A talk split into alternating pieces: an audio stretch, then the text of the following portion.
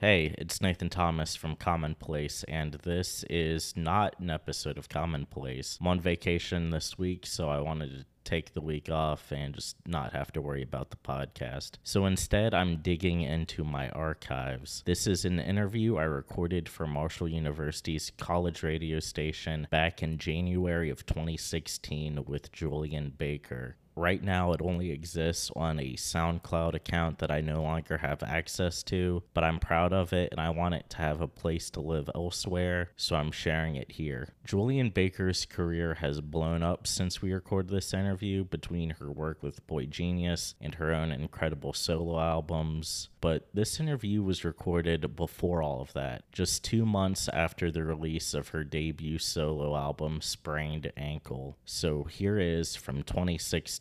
Julien Baker. Okay, so Nathan Thomas with WMUL on the phone with me is Julien Baker. Her first album, her first solo album, At Least Sprained Ankle, came out this past October on 6131 Records and also is the number one album on the WMUL charts this week as reported to CMJ. Julien, how are you? I'm doing really well and uh, did not know that piece of information, so that's pretty cool. Huh. Yeah, it's the only times I've had actually been able to tell someone, oh, hey, you're the number one, other than like Twitter, is with locals. So it's interesting to hear how people respond to that sort of thing.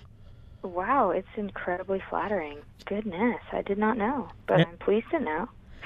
Yeah, so you just got off tour, or at least just wrapped things up. How was that experience? Tour? Yeah. Uh, in general? Oh my goodness. It was. So this is the first tour that someone else has booked that we've booked through an agency formally, I suppose. And so it was it was much different. It was a lot more formal. Uh, the rooms were different. Um, and since it wasn't just local promoters and like DIY promoters, it was like more people at the shows. Um, and so it was a lot more pressure, but also uh, the the cool things I got to do, the the experiences, the opportunities I had are positive things that balance out the I don't want to say negative, but like the the pressure, or anxiety that I feel, like playing bigger rooms. Um, I got to play Lincoln Hall with Torres, and that's like one of my musical heroes is Torres. Uh, and so I was just so honored to play that. I got to play with Eskimeaux in New York. It was is absolutely incredible, and I just felt so lucky. Yeah, Eskimeaux. What I love as a job, you know. Yeah, Eskimeaux is one of my other favorites going on right now. They're so great. They're so good. They're so good and such sweet people. Yeah, like, all the interviews and everything I've read with Gabby, she seems like one of the nicest people. Yeah, and then like there, uh, so her band is like part of a group of musicians that all overlap. yeah, the Antioch. Yeah, yeah, yeah. Florist and like Told Slant and Bellows and Small Wonder. Yeah, yeah, Small Wonder. Oh my gosh, I remember when I first heard of Small Wonder. That changed my world. But um, I have to admit, I hadn't really heard of any of his songs until a few weeks ago. But yeah. then, like the entire night was just spent listening to like listening to it clearly oh, again on repeat, and then finding like the live videos and realizing that he's like yeah. a lefty, and it seems like he doesn't flip his strings. Yeah, that's crazy that was like I've never seen like anyone try that, so it was interesting to see it. Yeah. But uh, on this tour, were you d- juggling like uh, Middle Tennessee State classes and that sort of thing?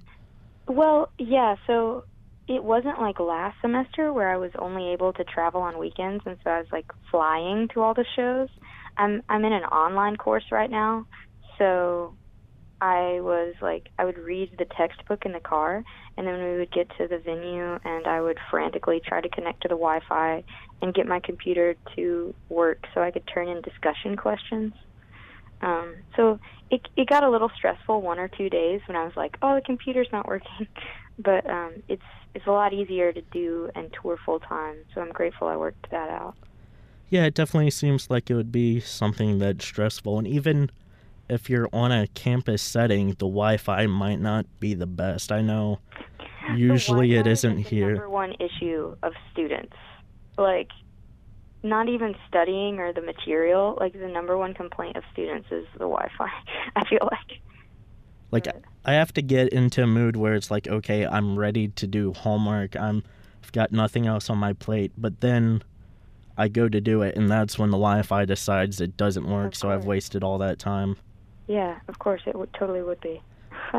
But I have to admit that our school, uh, Marshall University, compared to yours, I'm not sure if they're technically rivals, but like in athletics, they play in the same conference.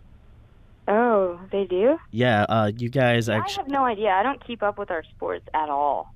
I only keep up with it because, as like a station, we do a lot of sports stuff. Oh, that makes sense. I don't really, but a lot of other staff members do. We had a crew down there in Murfreesboro uh, for the uh, football game we played with them. It was uh, on their turf. We were the away, and that was like a double overtime loss or something for us. Dang. So I just imagine it was like the most heartbreaking ride back. Oh no. But at least you know you tried. If you went into double overtime, like you really gave everything you could. Yeah, and at least uh, this past Thursday, I believe we won in basketball. So There you go. what goes around comes around.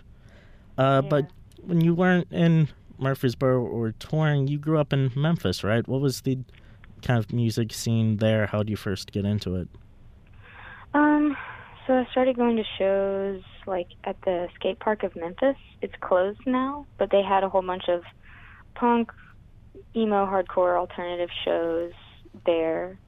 Um, and I would go like every weekend. I think the first show I saw there was Underoath, and it was on the They're Only Chasing Safety tour. It was forever ago. And then I would go see, you know, all my favorite bands.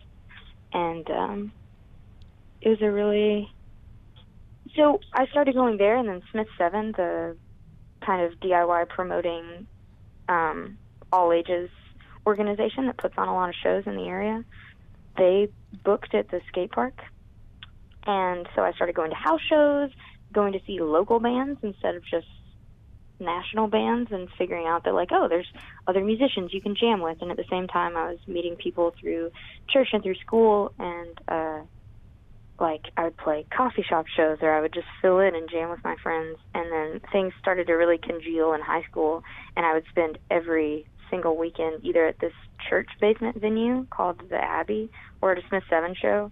But um yeah, so the Memphis scene I feel like gets kind of collapsed into the the past, like Sun Studios and uh you know, old soul and R and B and uh early country, and that's awesome. And I love that heritage of Memphis because it's really influential still in the scene. But the independent artists that are doing it in the the local scene, like, I mean, we've got some of my favorite screamo bands in the entire U.S. are from Memphis, like Grayscale, you know, and it's cross genres like support each other a lot.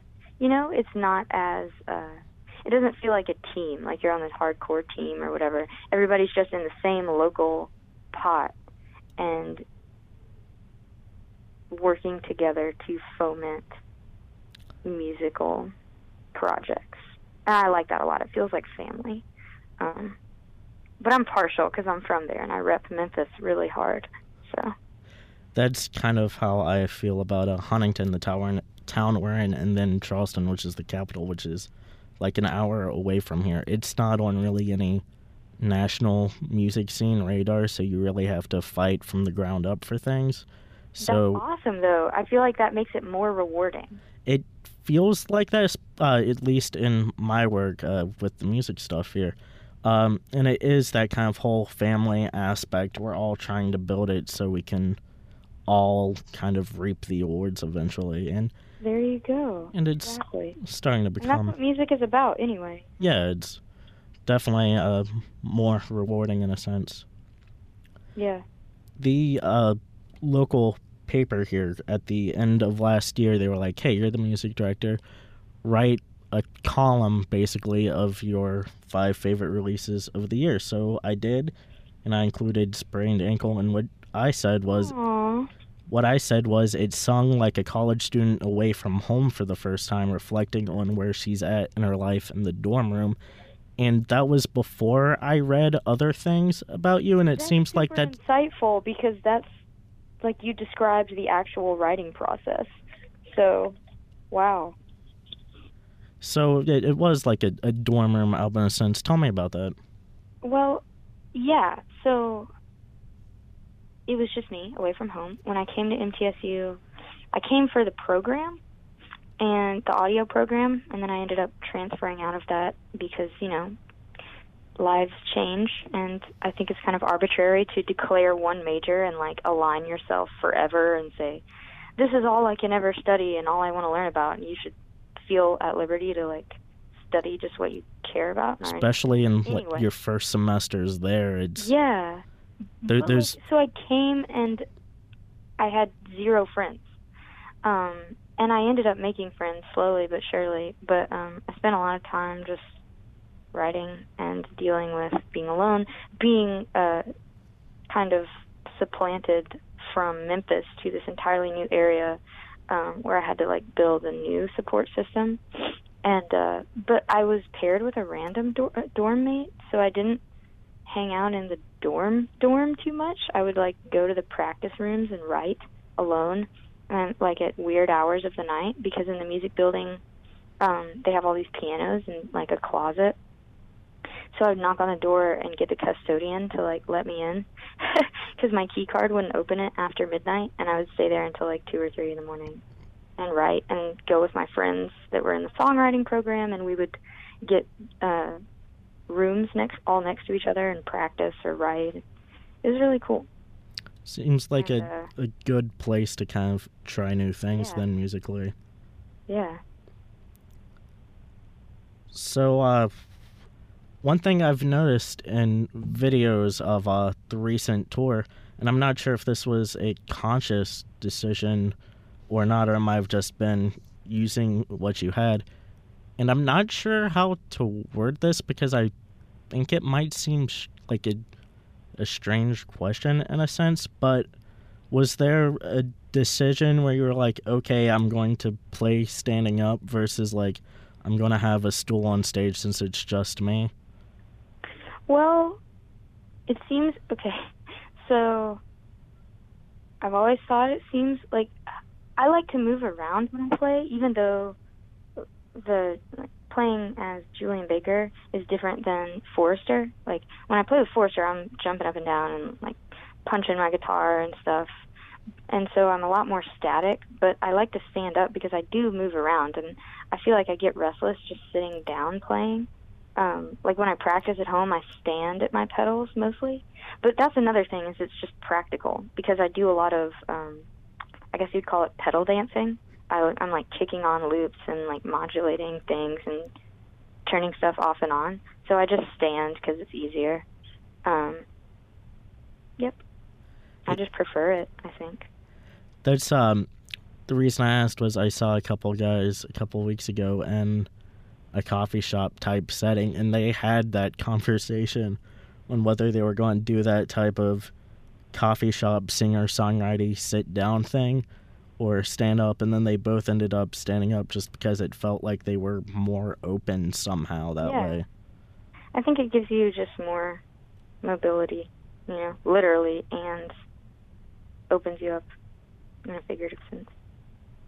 Uh, it's interesting that you mentioned like how you are on stage with Forrister compared to solo because musically that is, you know, they're both different, so it makes sense that there's different quote unquote yous.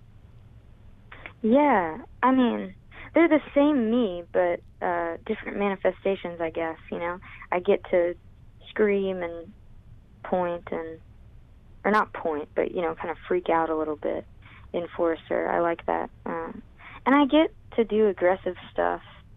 Uh, you know, some of the songs have aggressive vocal parts. It was cool. One of my favorite parts of tour was when we played Boston, and someone was doing like the pop punk uh, point from the crowd singing along to uh, I think it was Everybody Does, and I was like, yes, that feels like uh, like a punky house show, you know. that made me feel really comfortable. It wasn't um, as formal as because the the crowd is like usually kind of quiet, um, and so I was happy about that guy being gung ho about singing along. It was cool.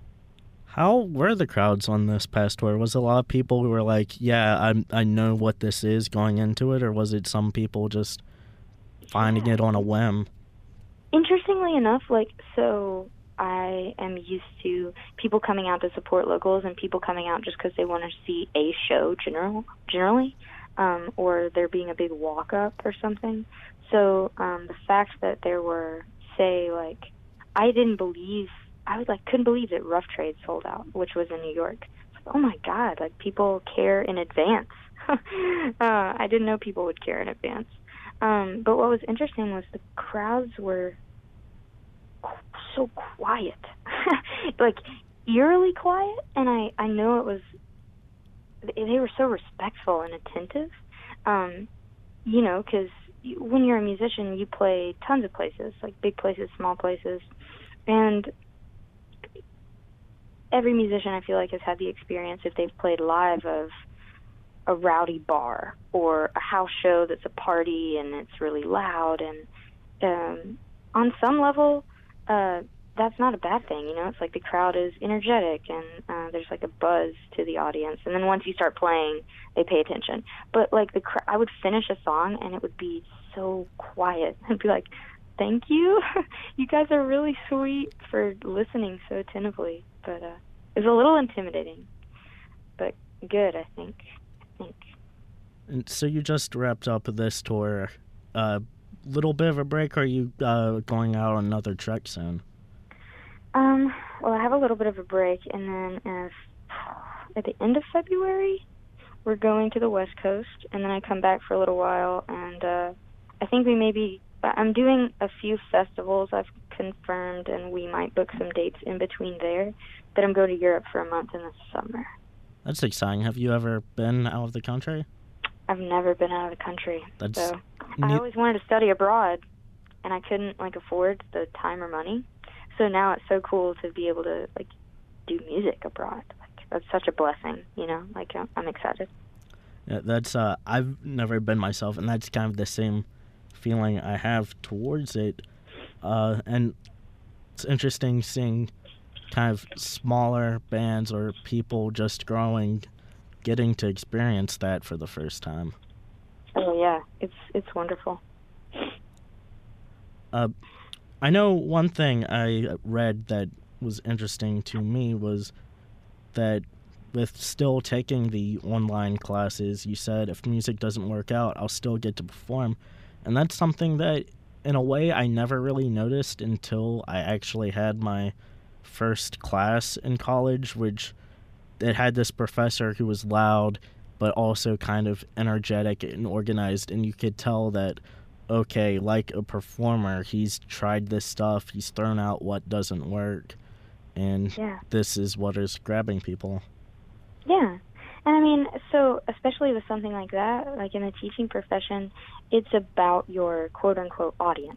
You, it, student success is what's important. It's not important that I say all the things that Julien Baker wants to say. It's like it's important that they learn, that they have a good experience, that they walk away with something valuable intellectually that they didn't have before. And so being a teacher, I feel like also the same as with songs, I feel like the performance is generally better and you establish a relationship and a connection when you're passionate about the material. If I were teaching, you know, algebra, I'm not passionate about algebra. Some people are, but I'm not. Um, so being an English teacher, I think, would be great because I could really get excited about the material. Uh, the same way, I don't think I would perform a song that I wasn't passionate about or I didn't stand behind because it would feel disingenuous, you know. Um, so I think you know it's an it's there's a lot of overlap. Yes, you're right. And that's something that I've talked about with like local comedians here, where they'll kind of do the same thing to establish that connection. Right, right. Absolutely, yeah. I mean, in all performing arts, you know, what have you, theater, acting, it's, I think they share that quality of um, being audience-minded. You know. so the touring you mentioned, uh, have you thought about what's next musically, whether it be doing another solo album or Forrister or whatnot? Um, right now, I think I'm just touring in support of the record heavily and waiting to figure all that stuff out until um, I have a little bit of a breather, you know? It definitely makes sense. Yeah. So, is there uh, anything else you want to mention or say? No, I think you you pretty much covered it. You did a good job. Thank you. That's I appreciate that. And that is Julien Baker. Her album Sprained Ankle is out now.